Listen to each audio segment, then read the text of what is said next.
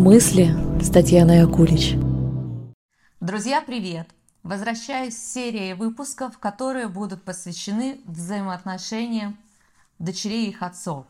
Дело в том, что папа очень сильно влияет на последующий выбор у дочери партнера и то, как она будет выстраивать взаимодействие и коммуникацию с будущим партнером, и в частности на интимную жизнь. И я буду опираться на книгу Морин Мёрдок «Дочери своих отцов: как разорвать связующие узы». И эта книга рассказывает о тех специфических психологических трудностях, с которыми сталкивается дочь своего отца, то есть женщина, которая слишком сильно идентифицирует себя с отцом и преклоняется перед ним. Сегодня одним из самых неизученных типов взаимоотношений являются отношения между отцом и дочерью. Это отношения, наполненные ожиданиями и разочарованиями, восхищением и отречением, любовью и отвержением. Способы взаимодействия с отцом, которые выучивает девочка, оказывают долгосрочное влияние на ее взрослые отношения с мужчинами-любовниками, супругами, друзьями, начальниками и коллегами. Это самое раннее партнерство также повлияет на ее сексуальность, творческие способности, духовность и способность выражать свои идеи и воплощать их в жизнь. Если оставить без внимания отношения с отцом, то они способны подорвать в женщине веру в себя и собственные силы, изменить ее взгляды на свое место в личной и общественной жизни. Отцы бывают разными, и в каждом случае скрыты свои сложности. Самый простой вариант – это достаточно хороший отец, который любит свою дочь, но не слишком сильно привязан к ней и помогает ей стать самодостаточной женщиной, которая может чувствовать себя самой собой в обществе мужчин. Более сложным случаем является отсутствующий отец, который бросает свою дочь в одиночестве, потому что слишком отстранен эмоционально, пренебрегает ею или же умирает, оставляя ее уязвимой и жаждущей его любви. Сверхзаботливый отец инфантилизирует дочь, постоянно балуя ее, давая ей все, чего она не пожелает, и тем самым делает ее зависимой от себя. Пассивный отец отказывается играть роли главы семьи, кормильца и наставника, и в результате чего дочь перестает испытывать уважение к его авторитету, поскольку она изо всех сил пытается разобраться во всем самостоятельно. Отец-совратитель эротизирует свои отношения с дочерью, и даже если он не домогается ее сексуально, он все равно создает между ними привязанность неподобающего характера, скрытую, но непреодолимо мощную. Деспотичный отец требует от дочери безоговорочного подчинения, чем вселяет в нее постоянный страх и чувство незащищенности. Зависимый отец использует свою дочь и жестоко обращается с ней, как того требует его зависимость, тем самым вынуждая ее стремиться к совершенству, которое становится ее единственной защитой.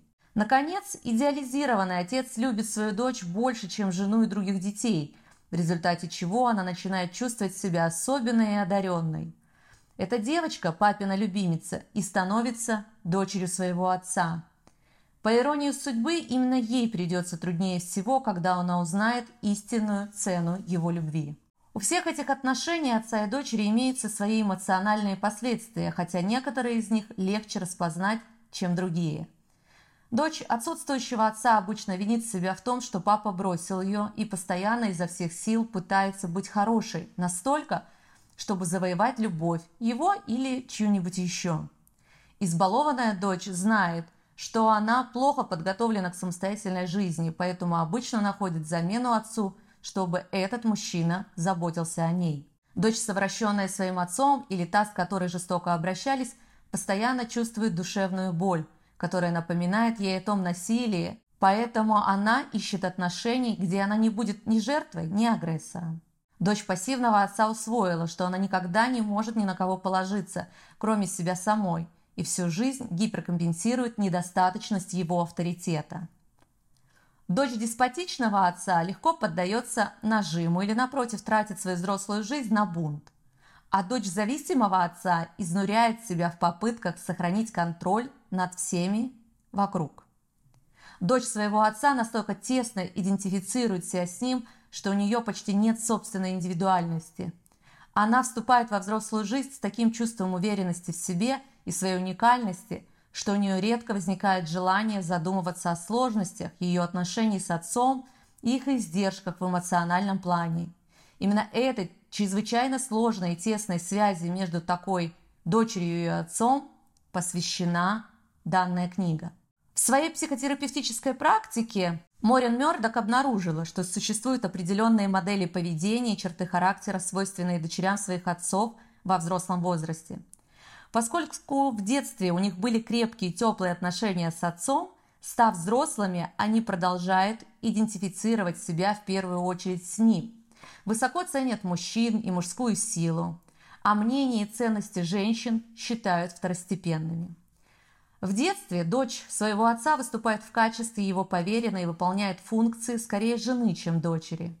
Став взрослой, на работе она продолжает играть привычную ей роль, становясь приближенной своего начальника, не принципиально, близки они сексуально или нет. Как доверенное лицо мужчины, наделенного властными полномочиями, она сохраняет привилегированное положение любимой дочери, но не имеет собственной власти. В этой второстепенной роли дочь своего отца становится прекрасной помощницей, строителя империи, генерального директора, компании и политика, мужчины, который стремится изменить мир. Так как она была отцовской любимицей, она чувствует себя особенной и ожидает, что к ней будут хорошо относиться другие. Она возлагает большие надежды на себя и других, плохо понимает ограничения и обычно не принимает отрицательный ответ. Она дает телу максимальную нагрузку на пределе возможностей и не позволяет себе заболеть. Она так и не научилась идти на компромисс, потому что привыкла поступать по-своему, и поэтому сталкивается с трудностями в близких отношениях, которые неизбежно требуют наличия навыков слушания и ведения переговоров. Дочь своего отца стремится любой ценой подражать ему. Обожая его, она перенимает его ценности и руководствуется ими как велением внутреннего голоса, который управляет ее поведением и требует от нее продуктивности. Как следствие, дочь своего отца амбициозна и ответственна в сфере работы. У нее есть целеустремленность и решимость для достижения своих целей. Она часто берет на себя больше ответственности, чем тот объем, с которым она может справиться без проблем. Она перфекционистка, требует от себя совершенства и плохо переносит собственную уязвимость. Считается, что она успешна по стандартам патриархальной культуры, ориентированной на достижение целей и основанной на власти. Дочь своего отца очень старается быть похожей на него и нравится ему. Иногда она фактически мечтает быть своим отцом. Она изо всех сил пытается не только узнать самые сокровенные мысли и чувства своего отца, но и ощутить ту силу и занять то заветное место в мире, которое есть у него. Даниэла. Социальный работник в больнице, она консультирует больных раком и их семьи. С детства она восхищалась тем, как проводил консультации для своих клиентов ее отец, который был юристом в маленьком городке в Новой Англии. Когда ей было слегка за двадцать, она присоединилась к корпусу мира в Колумбии, где вышла замуж за человека, напоминавшего ей отца. «Я видела, как мой отец утешал жителей нашего городка, и помощь людям превратилась для меня в базовую ценность», рассказывает Даниэла.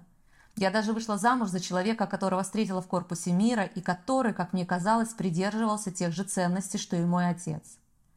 Сначала я попыталась создать семью с человеком, похожим на моего отца, а когда наш брак не удался, старалась сама стать отцом, погрузившись в общественно полезную работу. Он любил свою работу, а я любила свою, но не знаю, когда пора остановиться». Если дочь стала идентифицировать себя с отцом в работе или с помощью интеллекта, а не через способность поддерживать эмоциональные связи, она может прийти к выводу, что успех в сфере работы, карьеры, интеллектуальной деятельности – единственный способ быть значимой. Нередко дочери своих отцов в возрасте от тридцати до сорока лет с болью осознают, что раз за разом они терпели неудачи в попытках наладить личную жизнь и сожалеет, что упустили детородный возраст. Мариане сорок один год. Она опытный редактор профессионального журнала. В детстве она была любимым ребенком, и отец с гордостью передавал ей свои секреты литературного мастерства. За обеденным столом они вели жаркие дебаты, в которых ее мать и сестра не участвовали, поскольку им было просто нечего сказать. Отец Марианы научил ее использовать ум как конкурентное преимущество, что оказалось полезным в ее профессиональной жизни, но пагубно сказалось на личных отношениях. Когда ей исполнилось сорок, она поняла, что никогда не выйдет замуж. «У меня сильная мужская позиция в жизни, что в некотором смысле является моим проклятием, а в некотором – моим даром. Это мое проклятие, потому что мужчины ненавидят такое и считают меня слишком агрессивной. Они ощущают угрозу в моем поведении, необычном для женщины. Настолько значительная часть моей идентичности в том, что я дочь своего отца, что многие из моих парней признавали, что не решаются с ним соперничать. Я так глубоко усвоила его ценности, что другие мужчины не могут соответствовать моим ожиданиям. У меня очень мало шансов когда-нибудь выйти замуж». Когда дочь своего отца пытается найти себе пару, ее привязанность к нему становится препятствием.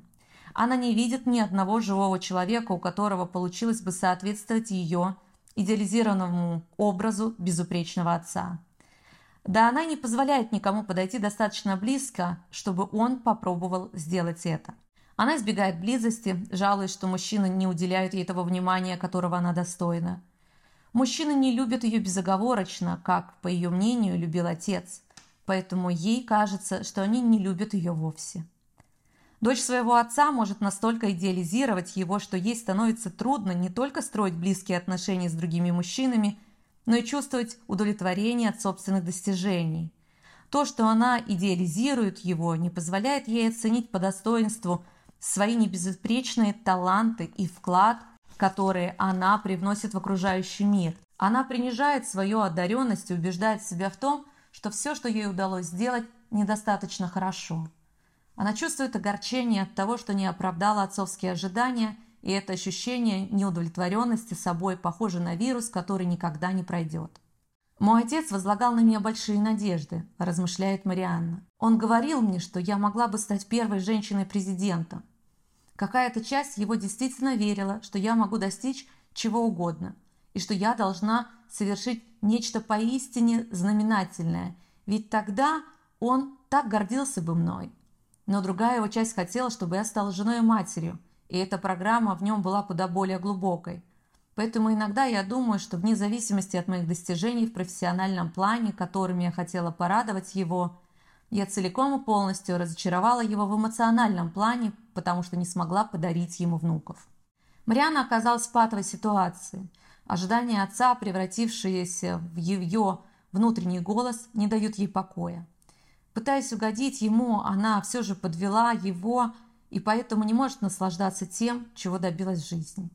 Когда отец настолько идеализируется, дочь начинает зависеть от одобрения им тех жизненных решений, которые она принимает. Ее выбор в вопросах карьеры, супруга и детей часто напрямую зависит от того, что, по ее мнению, счел бы лучшим отец. Ее представления о том, как она имеет право поступать в своей жизни, предопределены имеющим приоритетом мнением ее отца. Центральное место в переживаниях дочери своего отца занимает отсечение матери. Причины сближения с отцом и одновременного исключения из отношений матери многочисленны. Например, мать может быть в депрессии, озлобленной, отвергающей, беспомощной, страдающей от алкогольной зависимости или эмоционально недоступной в связи с иными обстоятельствами. Мать может развестись с отцом, заболеть или умереть, когда дочь еще маленькая, что создает эмоциональный вакуум, который пытается заполнить собой отец. Или же может случиться, что дочь просто больше симпатизирует отцу, потому что у них схожие характеры и общие интересы. Какой бы ни была причина, мать становится слабым звеном в этом треугольнике, и в глубине души дочь чувствует, что осталась без матери. Нигде этот изначальный треугольник не нашел столь яркого отображения, как в древнем мифе о богине Афине, покровительнице города Афины и греческой цивилизации. Афину можно назвать архетипом дочери своего отца, поскольку она встает на его сторону, отвергая мать. Миф начинается с рождения Афины, когда она появляется уже взрослой из головы своего отца, в сверкающих золотых доспехах, с острым копьем в руке, и издает громкий воинственный клич. Ее отец Зевс фактически украл Афину у ее матери Метиды, когда та была беременна. Поскольку Зевс боялся, что Метида родит ребенка, равного ему по храбрости и мудрости, он решил обмануть судьбу, хитростью заставив свою супругу стать маленькой и проглотив ее. Этим он лишил ее возможности родить ребенка и полностью завладел их дочерью. Сразу после своего необычного рождения Афина присоединилась к Зевсу, признав его своим единственным родителем. Именно это и происходит с дочерями своих отцов, хоть и не в таком мифологическом масштабе. Мать оказывается метафорически поглощенной отцом, который крадет у нее дочь. Дочь своего отца знает с ранних лет, что отец отдает ей предпочтение перед матерью. Она понимает, что она моложе, интереснее и внимательнее к нему, чем мать. Дочь видит, что она радует его так, как никогда не сможет ее мать. Чтобы остаться любимицей, дочь вынуждена отвернуться от матери. Она с нетерпением ждет возможности провести время с отцом, а не с матерью. Она свысока смотрит на поступки и мнения матери, находя их слишком женскими и скучными. По мере того, как она входит в подростковый возраст, дочь своего отца может вымещать бунтарские настроения, характерные для этого периода, только на матери, отрицая ее авторитет или высмеивая ее. В присутствии отца дочь может находить более изощренные способы противостоять матери и подрывать ее положение. Если дочь таким образом отдает предпочтение отцу, отвергая мать, то в конечном итоге это вызывает у нее спектр противоречивых чувств. Радость от победы над родителем, который слабее ее, пренебрежение к столь легко доставшемуся ей завоеванию отца, чувство вины за собственное удовольствие от этого и, наконец, ощущение потери матери. Близкие отношения между отцом и дочерью автоматически приводят к исключению матери. Дочь полностью завладевает вниманием своего отца и втайне чувствует, что она была бы для него лучшей женой, чем мать, ведь она понимает и ценит его. Если мать часто злится, все время критикует или впадает в депрессию, легко поверить, что проблема действительно в ней. Отец подкрепляет предположения своей дочери такими комментариями, как «твоя мать просто не умеет быть счастливой» или «я не знаю, как угодить ей». Тайное соглашение между отцом и дочерью превращается в молчаливый сговор двух близких людей, который хранится в секрете и доставляет радость, но в конечном итоге отягощен чувством вины. Дочь может не осознавать никакого чувства вины, пока не станет взрослой, как это было с Даниэлой. Готовясь к свадьбе со своим коллегой по корпусу мира в конце шестидесятых, Даниэла вместе с матерью и отцом отправилась покупать свадебное платье в универмаге «Сакс» на Пятой авеню в Нью-Йорке. Ее отец преуспел в профессиональном плане, хорошо зарабатывал и гордился тем, что его дочь, студентка магистратуры, помолвлена с врачом. Однако Даниэль чувствовала себя виноватой за то, что она покупает платье в «Сакс», зная, что ее мать никогда не могла позволить себе подобной расточительности. «Мой отец никогда не разрешал моей матери работать по профессии медсестрой. Он говорил, что ее настоящая профессия – быть дома с детьми. Она экономила и урезала себя во всем, пока мы росли, и для себя приобретала одежду в дешевом магазине Пенни. Отец давал ей на жизнь десять долларов в неделю – но к тому времени, когда я выходила замуж, финансовое положение отца уже стало прочным. Я пошла в «Сакс» в поисках свадебного платья и платья на второй день торжества. Я просто влюбилась в синее шелковое платье за двести пятьдесят долларов. Когда я примерила его, мой отец воскликнул: «Бери!» Лицо матери исказилось, когда она произнесла: «Он никогда не покупал мне ничего настолько дорогого». Я приняла платье в подарок, чувствуя себя ужасно виноватой. Но что я могла ответить?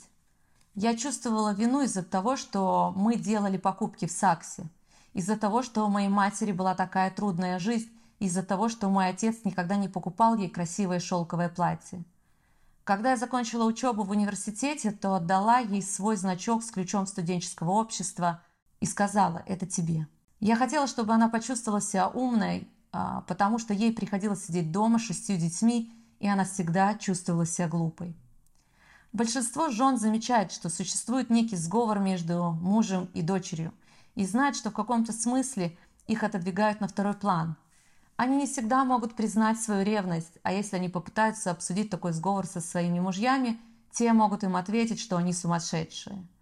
По словам одной женщины, ее мать как-то призналась, что всегда знала о фаворитизме своего мужа по отношению к их дочери, но утверждала, что это ее не беспокоит. Она просто рада, что у папы и дочери такие хорошие отношения. В некоторых случаях жена может фактически выбрать меньше общаться со своим мужем из-за занятости на работе, необходимости уделять время детям или противоречивых чувств к нему. Она также может рационализировать привязанность отца к дочери, объясняя ее как временный этап, позитивный опыт, если не для нее, то для мужа и их ребенка. Так или иначе, слишком близкие отношения между отцом и дочерью и вызванные ими эмоциональные проблемы редко обсуждаются или признаются открыто.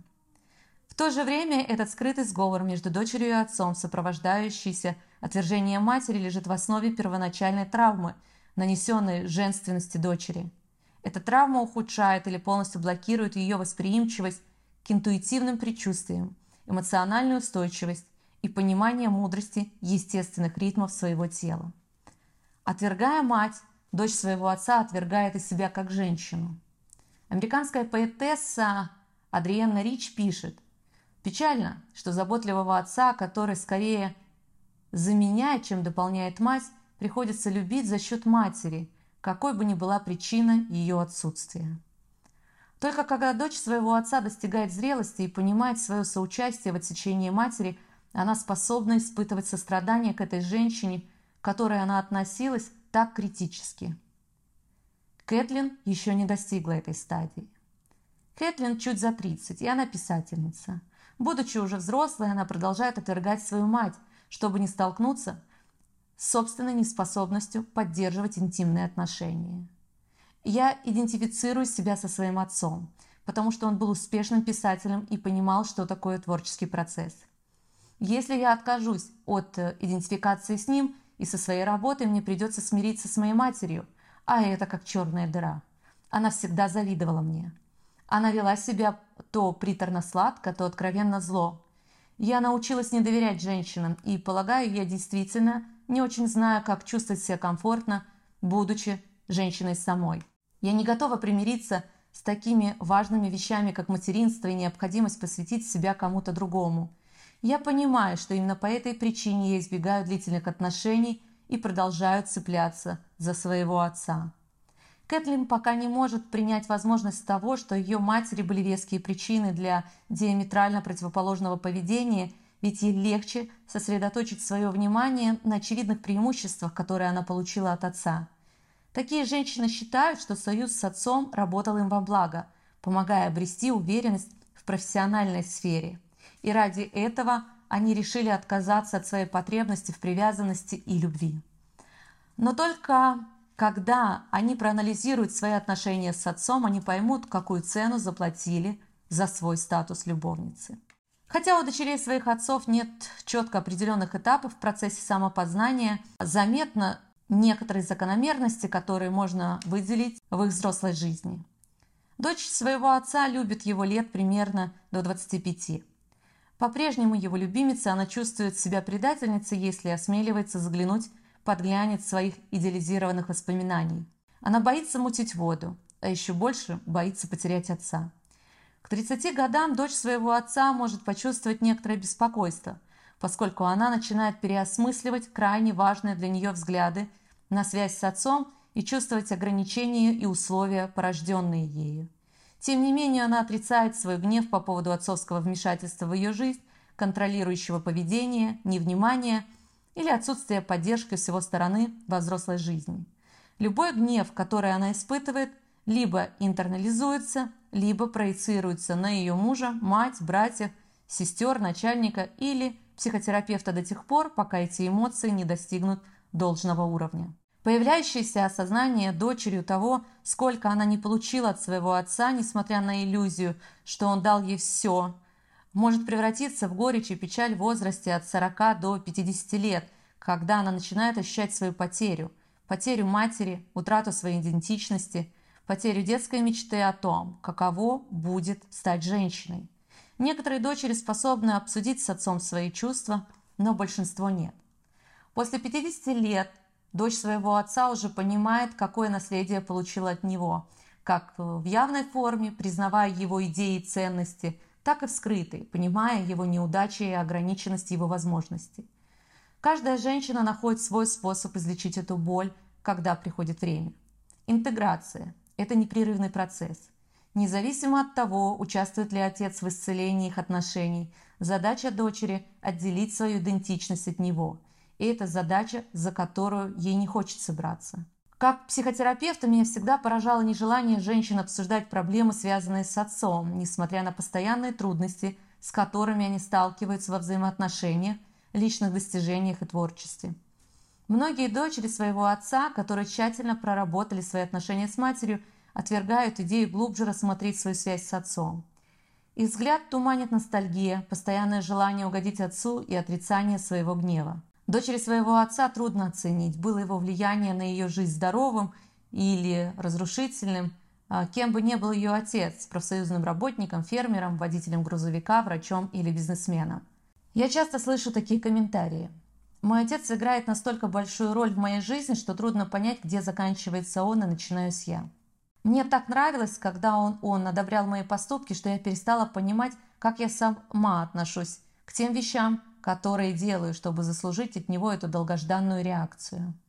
Он всегда был моим героем. Я никогда не найду никого похожего на него. Мой отец никогда не позволял себе болеть, поэтому мне трудно смириться с тем, что я сама и другие могут проявлять слабость.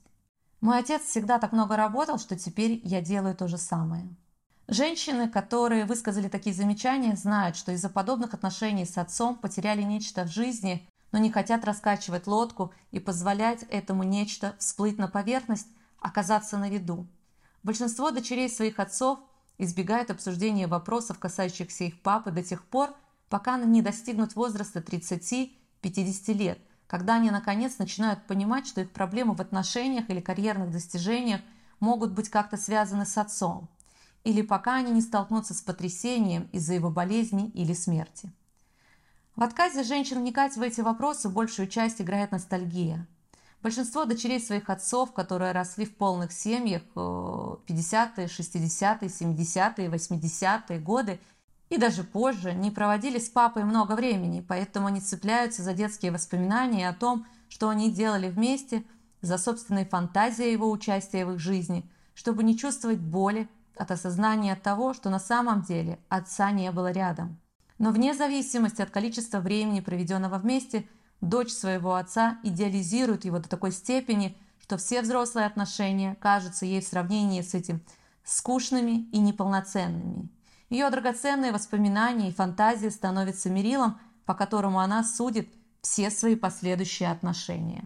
Большинство дочерей своих отцов привыкли угождать отцу. Поскольку дочь получает поощрение за такое поведение, то стремление к сепарации от отца она ощущает лишь временами и крайне смутно. Вот что пишет Мэри Гордон в сборнике эссе «Что может рассказать писательница о своем творчестве». Продолжать радовать любимого отца намного проще, чем прокладывать дорогу к радостям от собственных достижений. Мне всегда было несложно угодить моему отцу, и эта легкость воспитала во мне стремление угождать другим мужчинам, желанием быть хорошей девочкой. Безопасность и одобрение, душевное тепло, удивительная атмосфера, возникающая, когда ты делаешь что-то приятное для человека, который, в свою очередь, поклялся защищать тебя от житейских невзгод, все это никак нельзя счесть пустяками. Это молчаливое соглашение между отцом и его еще маленькой дочерью, некогда казавшееся удобным, впоследствии превращается в намертво связывающий их сговор, основанный на скрытых, но жестких обязательствах. Сговор, как правило, сопровождается неявными, невысказанными, прямо сигналами, исходящими от отца, которые дочь упускает из виду, потому что является его любимицей. Это могут быть такие скрытые угрозы, как «брось вызов моему авторитету, и ты потеряешь мою благосклонность», «будешь соперничать со мной, я лишу тебя своей защиты», «укажи на мои слабости, и я покину тебя навсегда».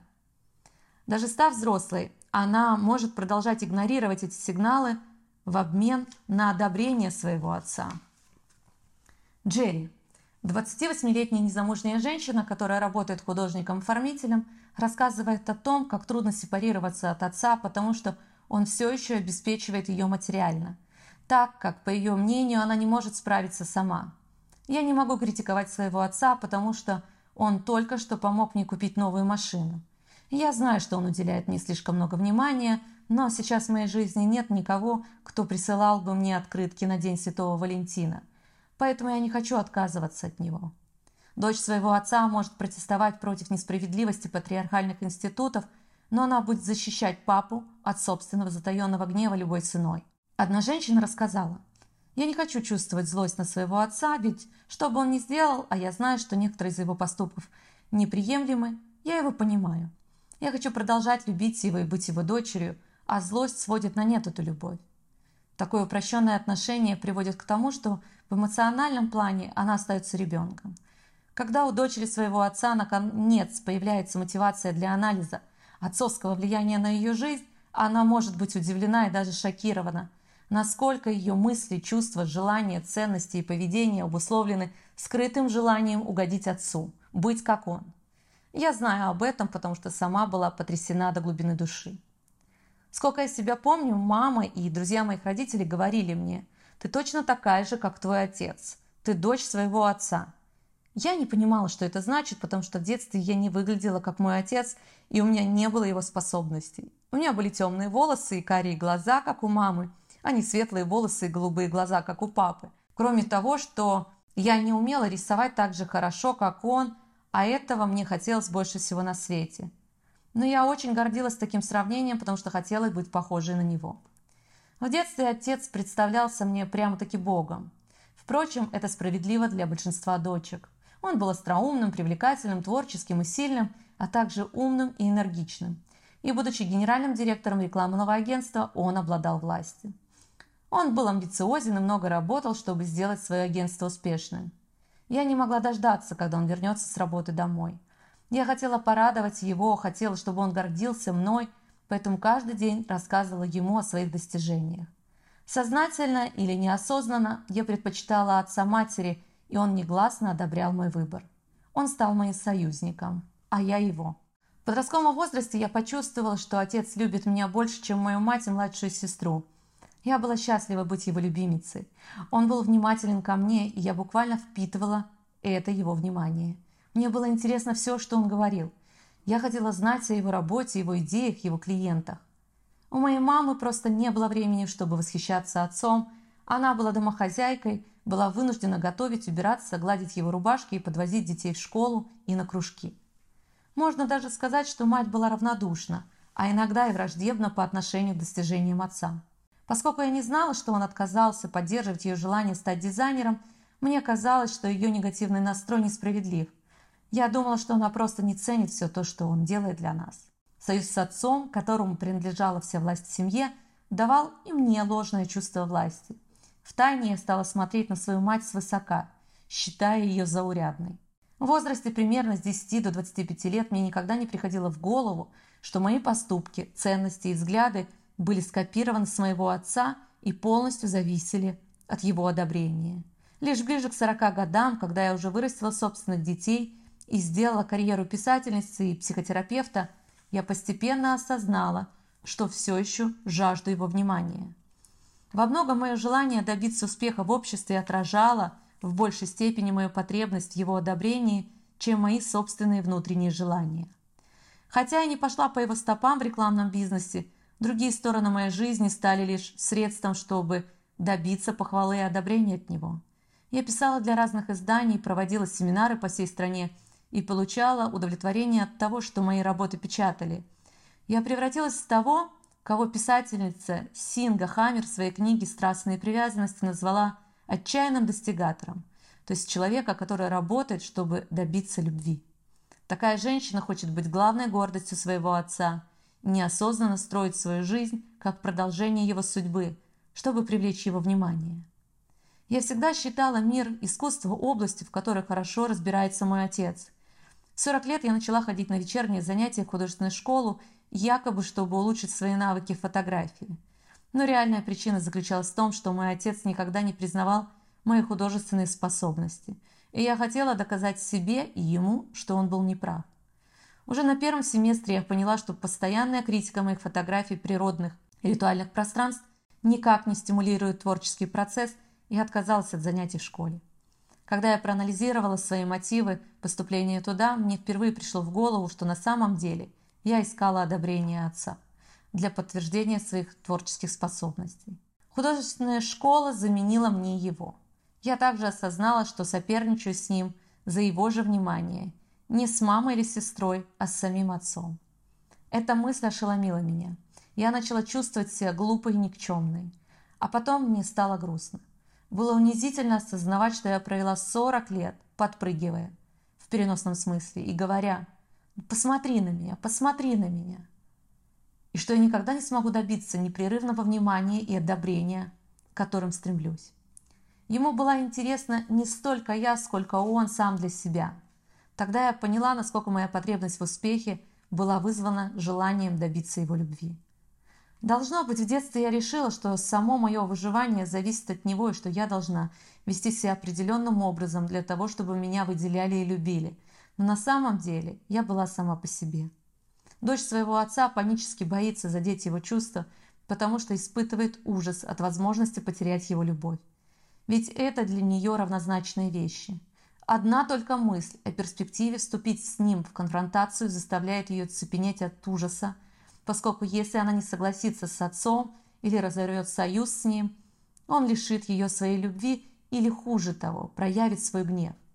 Некоторые женщины убеждены, что конфликт с отцом может привести к его смерти. Страх потерять его мешает ей даже попытаться поговорить с ним искренне и открыто. Когда я начинала писать эту книгу, мне приснился очень яркий сон, в котором папа умирал. Сон был настолько реалистичным и мучительным, что я не хотела продолжать этот проект. Угроза его смерти была для меня настолько невыносимой, я была уверена, что если продолжу работу, то в каком-то смысле мой отец умрет. Мне потребовалось много времени, чтобы прийти в себя и понять, что это всего лишь сон, а не реальность. Сначала я ощущала себя дезориентированной, когда пыталась избавиться от пугающих чувств. Я думала о том, что мой отец всегда был для меня главным из двух родителей, моей опорой. Тем, которому я рассказывала свои секреты, тем, кто меня слушал. Без него меня было некому выслушать. Если он умрет, умрет и часть меня. Во сне мать не интересует мои переживания по поводу смерти отца. Она не обращает внимания на мое горе и занята своей работой, контролируя строительство нового дома. Наконец-то она свободна и может делать то, что всегда хотела. Я обращаюсь к своей дочери, но она установила личные границы, она живет своей жизнью, весь мир открыт для нее, и она не хочет нести мою боль. Я пытаюсь найти свою подругу, которая знает, каково это потерять отца, но она переехала в другой штат, и мне не удается связаться с ней. Я чувствую себя ужасно, одиноко без отца. Меня некому утешить, и я ощущаю себя ребенком. Этот сон буквально парализовал меня. Он словно выключил сирену, которая предупредила меня, что я вхожу на запертую территорию. Какое табу я нарушаю, говоря об отношениях отца и дочери? Действительно ли я хотела заглянуть под глянец, вглубь коллективной ностальгии, воспеваемой в день отца? Могут ли мои слова разрушить наши отношения или, что еще хуже, привести к смерти моего отца? Меня охватил ужас при мысли о том, что я больше не его любимица. При мысли, что я даже могу стать причиной его смерти. Пусть эта смерть была лишь символической, но пустота, которую она оставила во мне, заставила меня содрогнуться. И все же я знаю, что не могу жить своей жизнью, пока мне не удастся разобраться с этой мощной ранней привязанностью. Благодарю. Продолжение в следующем выпуске. Мысли с Татьяной Акулич.